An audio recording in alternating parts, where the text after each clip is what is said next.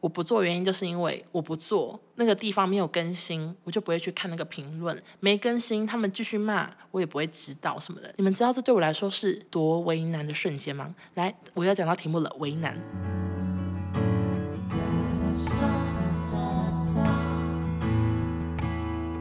你知道就为难为难为难为难，然后我想说，可不可以不要再管我？两条平行线可不可以？你走你的独木桥，我走我的阳关道，打出来打出来打出来，就是你知道，蹦蹦蹦。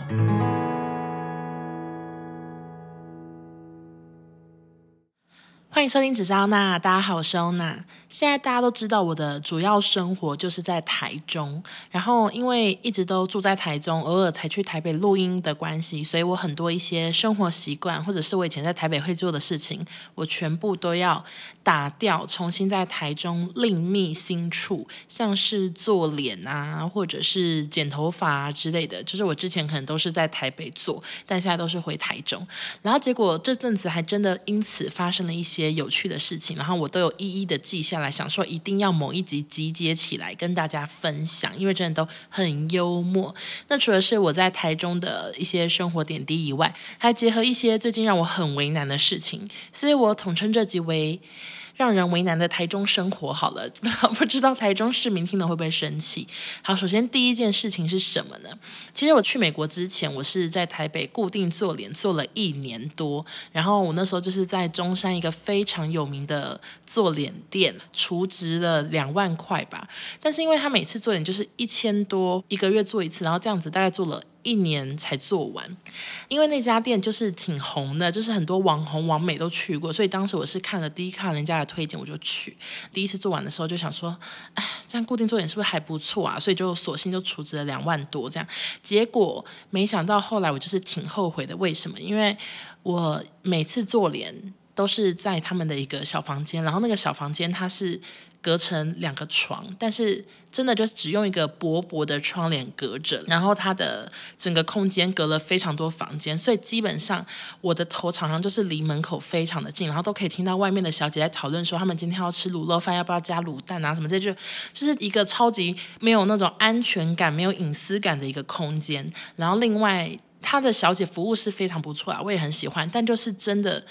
就是真的太爱闲聊了，就是 因为我本人也是偏不爱闲聊，但是就算帮我服务的这位美容师他不爱闲聊，可是他的隔壁的同事还是很爱闲聊，隔壁同事服务的那位客人也是很爱闲聊，所以总而言之就是一个整个房间都一直在闲聊。然后我其实做脸的时候很想睡觉，也很想要睡到打呼的感觉，很想要好好的放松，但就是因为他们真的太爱闲聊，所以就变成说我也没办法好好休息。但是因为前钱。都已经除下去，所以我就是一直在那边做脸。而且那个店还有个很特别的规定，就是当你要除职的时候，还有拿一个通知，上面有明文列很多条不能做的事情，然后其中一条就是。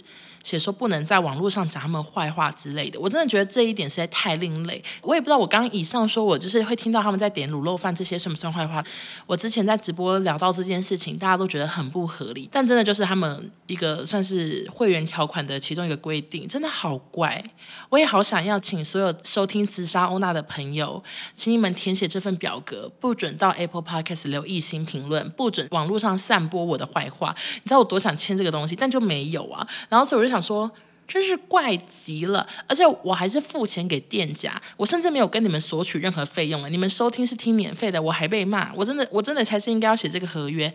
但 anyway，总之就是后来，嗯、大概储值剩下一两千块的时候，帮我做脸的美容师就开始有暗示说，要不要再继续储值？你好像只剩一千多块了。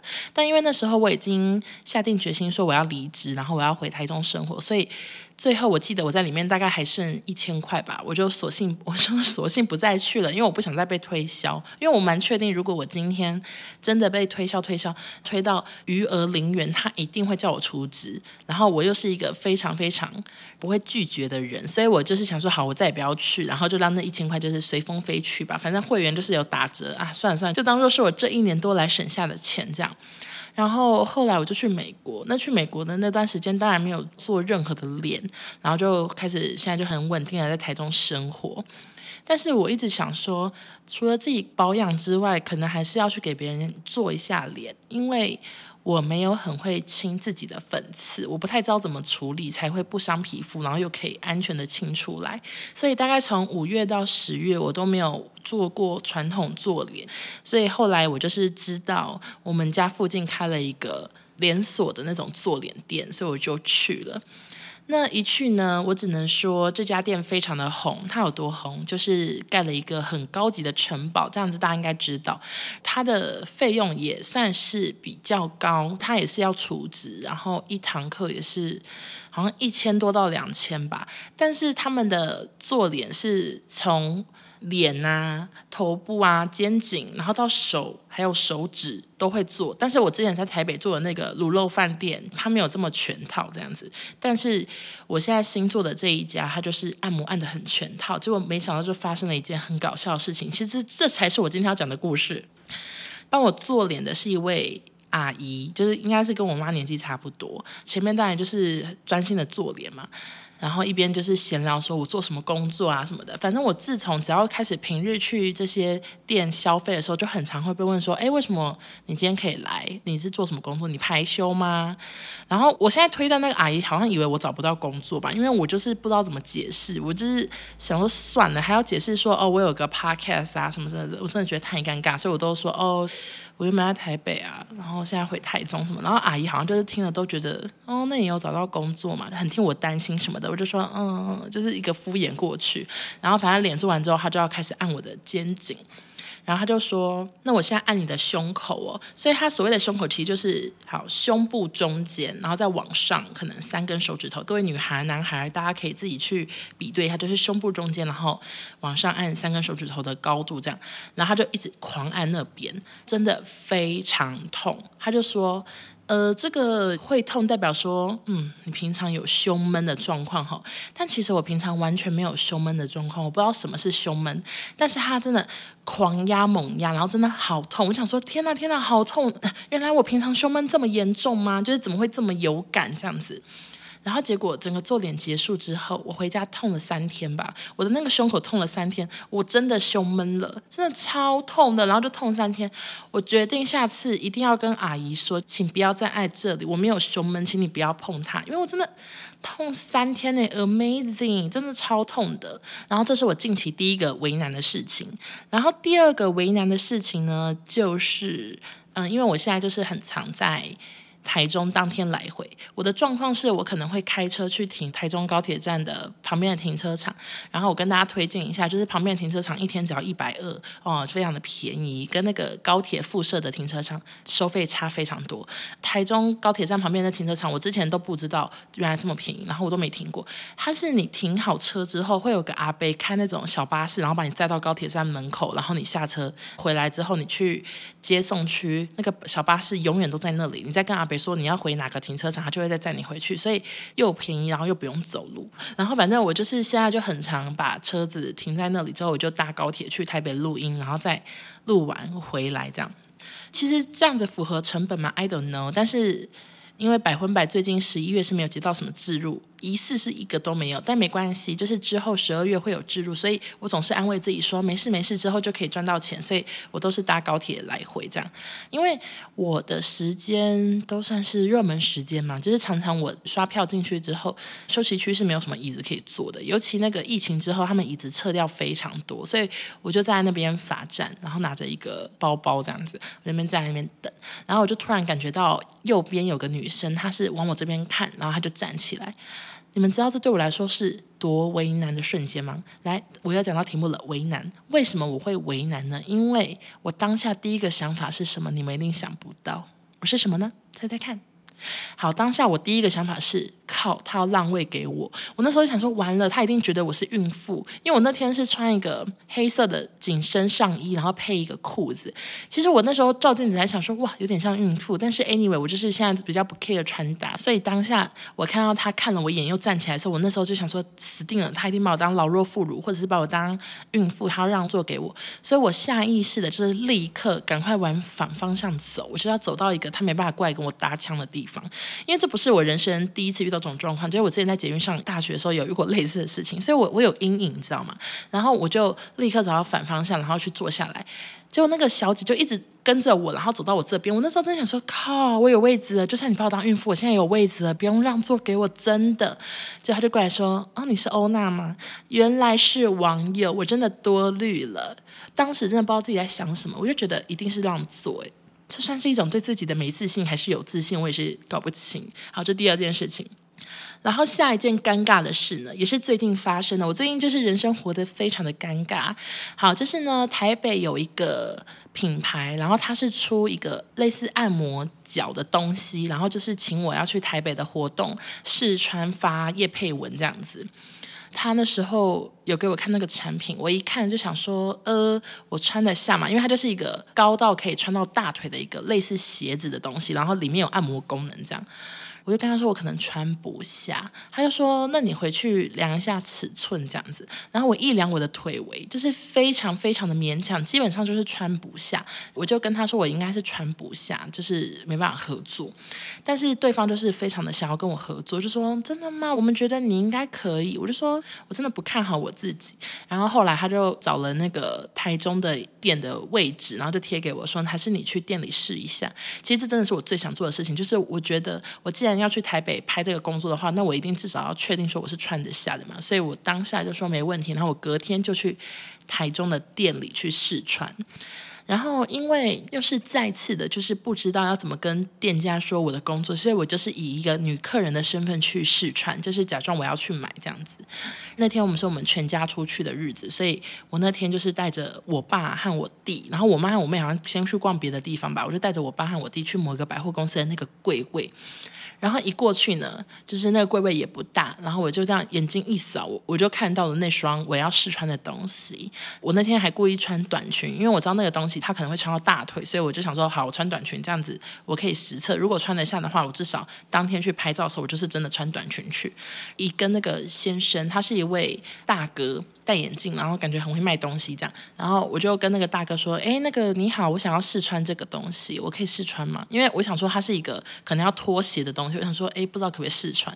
然后我真的是看过哈，会不会是我今年看到最为难的脸？他脸真的就是写着我为难，我好为难。他说：呃呃呃，这个东西哈，它其实只有气压。”他就开始好像在讲这个产品，其实他就普通，你知道，他就开始用那种介绍法。我想说，好奇怪，我只是要试穿，你为什么要跟我？就是好像不太敢给我试穿。我说，那所以可以试穿吗？他说，可是可是这个只有气压哦，而且它不是那种按摩椅什么，他就讲的，你知道，就为难为难为难为难。然后我想说，到底是怎样？我就说啊，我还是想试穿呢。然后就这时他就说出了真心话，他就说。哦，其实是怕你穿不下。我想说，OK，OK，、我懂，我懂。然后我当下立刻阻止了，打断了整个为难的感觉。我想说，不行不行，我要把这个尴尬气氛打断。我说没事没事，我说我就是来试穿，我就是觉得我穿不下。然后他想说什么意思？我就跟他说，哦，因为其实是你们台北的厂商有找我去台北的一个活动，然后要穿这双鞋。我想说现在试穿尺寸，我就是直接非常明白的跟他讲。但是后来我离开的时候，我觉得。好像他以为我是厂商，但 anyway 不重要，反正我就是立刻坐下来试穿。然后它是一双从小腿然后要拉起来穿到大腿的鞋，其实是穿下了，但就是我觉得穿起来也没有很舒服，可能真的太紧，就是它里面的气压压一压，我可能腿要爆裂，所以我 我就我就是。就是试穿，然后这样看着，然后那个销售员，他就跟我说：“哦，我跟你讲哦，就是有可能他按摩按摩，然后可能魔鬼毡会掀起来，就是什么什么的，反正就是用一些很隐晦的语气告诉我说，你可能没有很适合。”我说：“好，没问题。”我说：“那我知道了。”然后我就立刻拍照给那个厂商窗口说：“不好意思，店员也说很为难，店员也说穿不太下，所以我们就取消了那次的合作。”但是我真的是觉得好糗，因为。我是带我爸和我弟，然后他们两个都在旁边看我穿，然后我弟也跟我说，从来没有看过店员这么为难的，就是怎么会整个表情写在脸上。我在这边也跟那位店员致歉，好不好？我真的不是要让你难做事、难做人，我就是真的也想试试看，我是不是真的穿不下。那结局也是非常的明显。好，那下一个最近为难的事情就是。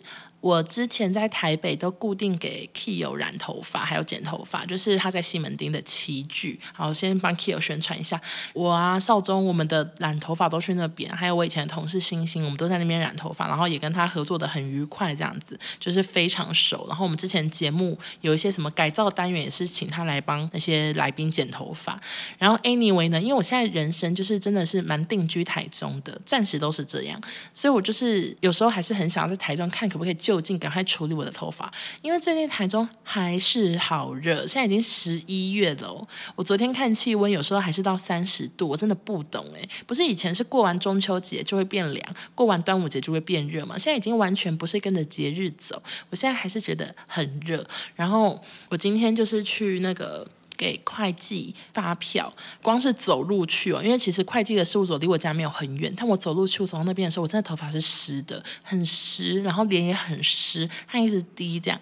那个会计她是一个年轻的女孩，然后她那时候很近的跟我讲话的时候，我真的觉得好糗，因为我觉得她的脸直盯着我，是不是在看我脸上到底怎么会这么湿？所以后来。一弄完，一给完发票之后，我就立刻去家里附近开的那个发廊剪头发。我不管三七二十一，那这现在就是第一个为难了，因为我之前跟 k i l 合作很久，然后我很怕他会看到我剪短发会不开心。我这个人呢，我就是立刻先传讯息跟 k i l 说 k i l 我就是最近。很少能在台北多待很多天，就没办法跟你约。我今天会在台中弄头发哦，然后 KILL 也跟我说没关系，所以这是我第一个为难，因为就是原本还紧张到想说，还是我就是再也不要发照片，我不想让 KILL 知道，我就找别人剪。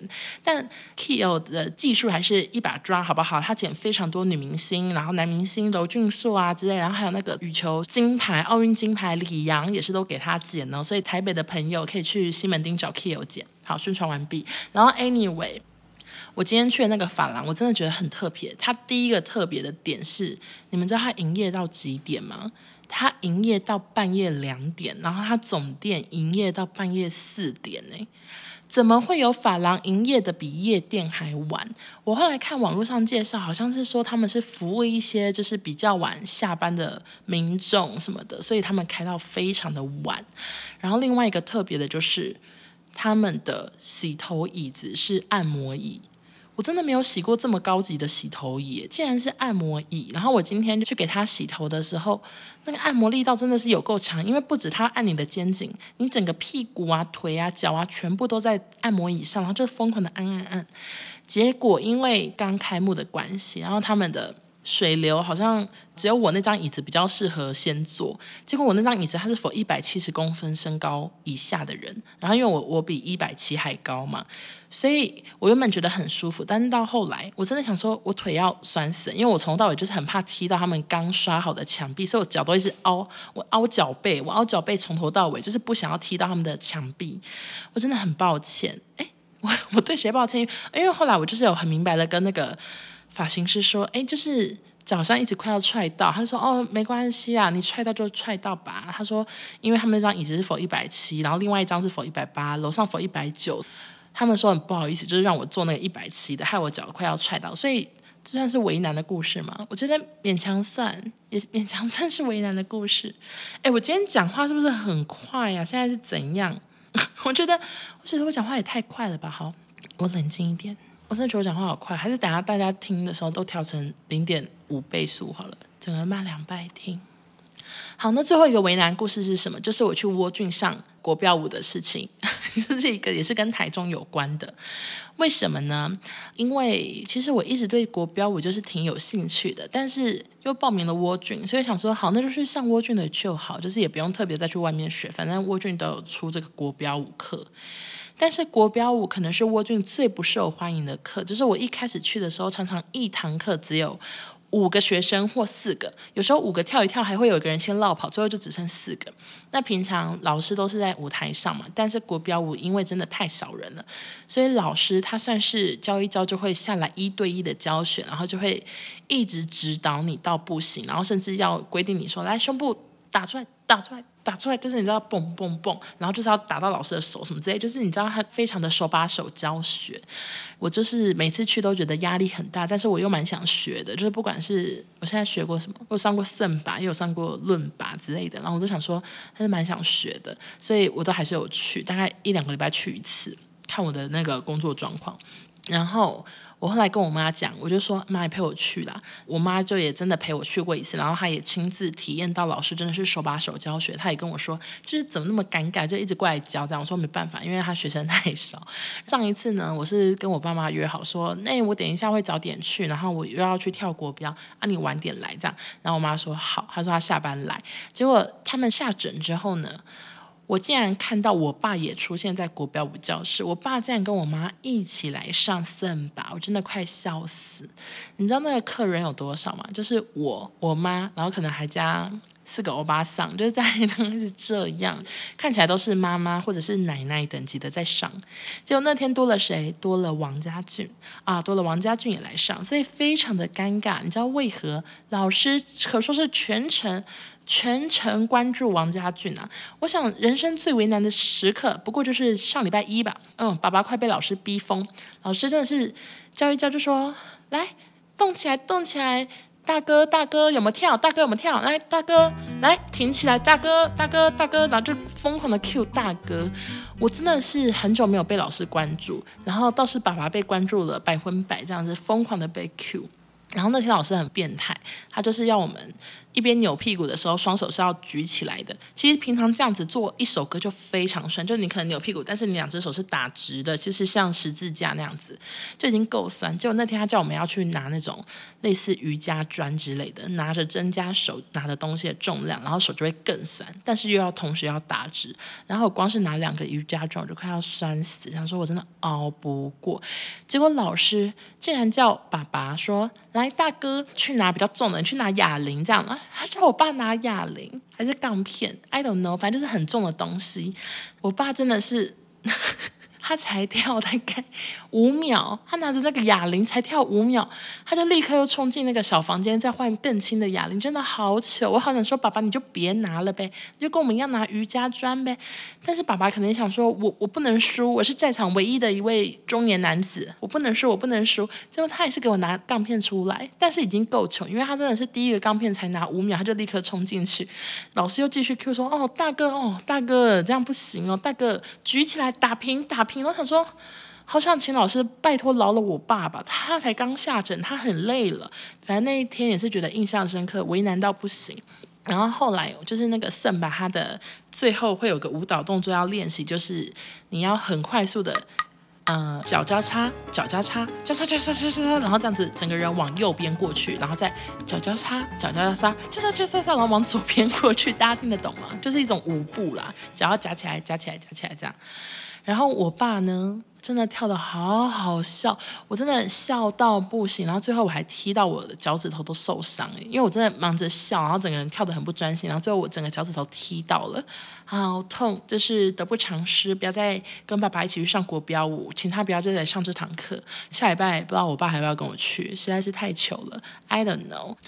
但是后来在那个国标舞课的教室又发生了一件事情，而且这件事情我只能说我又有预感，因为我之前第一次去的时候，然后中场休息就我一个人嘛，结果就有一个阿嬷就过来说：“哦，你好好跳。”加油加油，一定可以跟我们一样。然后其实我当时想说怎样，我就想说，我好歹大学是热舞社，我跳的并不差，OK。而且老师也有说你是不是有学过舞？我虽然当下说没有，但其实我内心是想说，我其实有加过热舞社，而且我还有是学会很常跳舞的人。但是当下就是因为太尴尬，我就说没有。结果那个阿姨算是阿嬷，她就过来跟我说什么：“哦，你很好跳，一定很厉害的，加油啦什么的。”我第一次跟她聊的时候，我就觉得好烦，因为我就是以前不喜欢健身房，就是觉得很不喜欢被搭腔、被聊天，或者是或者怎样。有时候想说，我们我们就两条平行线可不可以？你走你的独木桥，我走我的阳关道，你知道，就很想要这样子跟她讲说，不要管我，又最讨厌被陌生人管。但是没想到那天我跟我爸妈去上课，然后。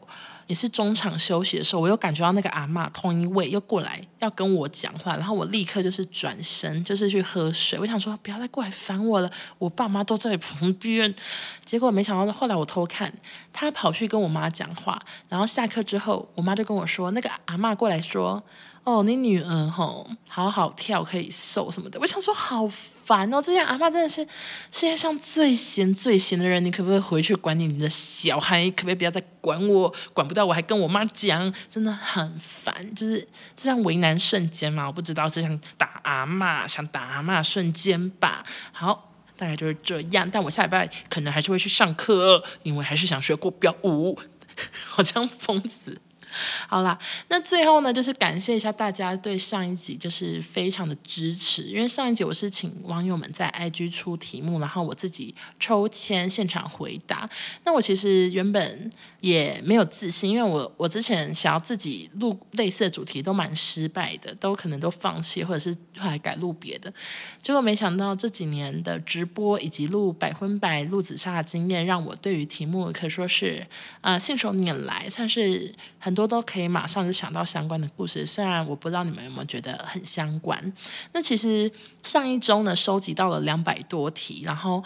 我照理来说是可以再拿这个题目再录很多集紫砂欧娜，但我想说算了，因为就是还是要给大家不同的小故事、不同的主题感，所以我这周就是还是先聊最近我记录到的一些有趣的事情，然后那个出题目的可能之后再来玩，搞不好下礼拜想不到题目又再来玩一次出题目的也是 OK。然后我今天在录音之前，我突然有一种感慨，就是我突然觉得说，哎，我怎么好像过了一个。内心的坎，就是我在去美国之前有一阵子，可能是刚离职，然后刚开始自己做自己的工作的时候，其实当时我对自己的紫砂欧娜的 podcast 的未来，我是非常的忧愁，因为那时候算是工作很忙，然后又因为一离职，然后会很没安全感，想要多赚钱，所以我那时候接了非常多工作，然后就会对录音。很没有想法，然后想说啊，我真的生活就是那样，我我不知道录什么，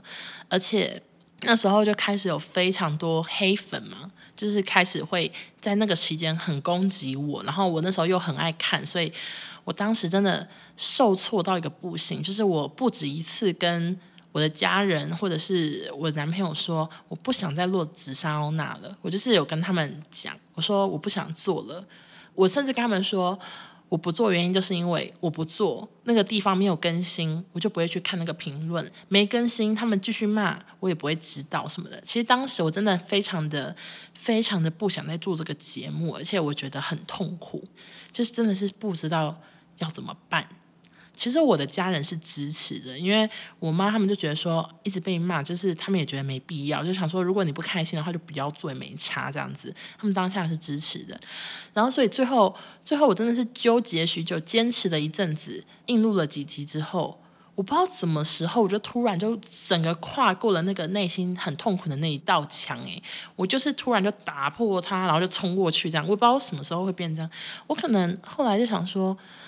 唉，其实主题什么的也是没有很重要啦，就是觉得自己不用再给自己那么大压力，一定要想一个很新颖的主题或怎样。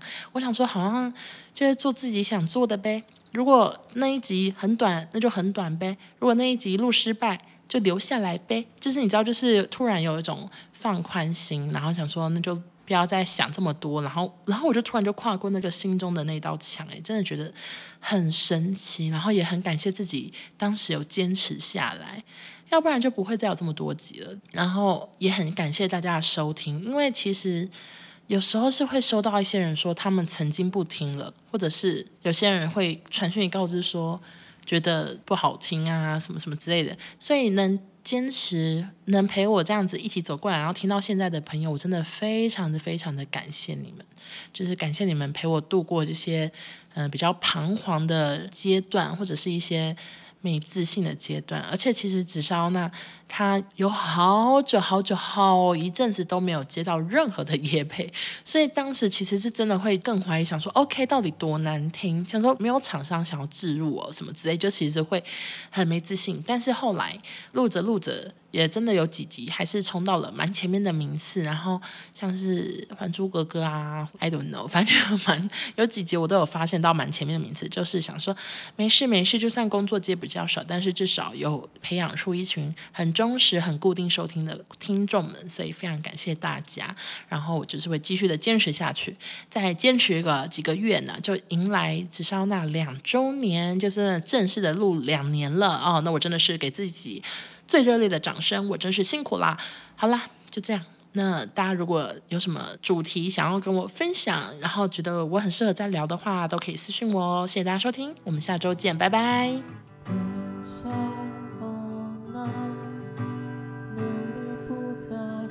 是我这几这一多一年，就 就当做是我这一年多来省下的钱，这样。大概从五月到十月，我 十月是不是很难听？为什么都？你刚刚撒小有震动，很有印象深刻，吵死了！你们你们开车你们有要不要脸啊？真的是，好。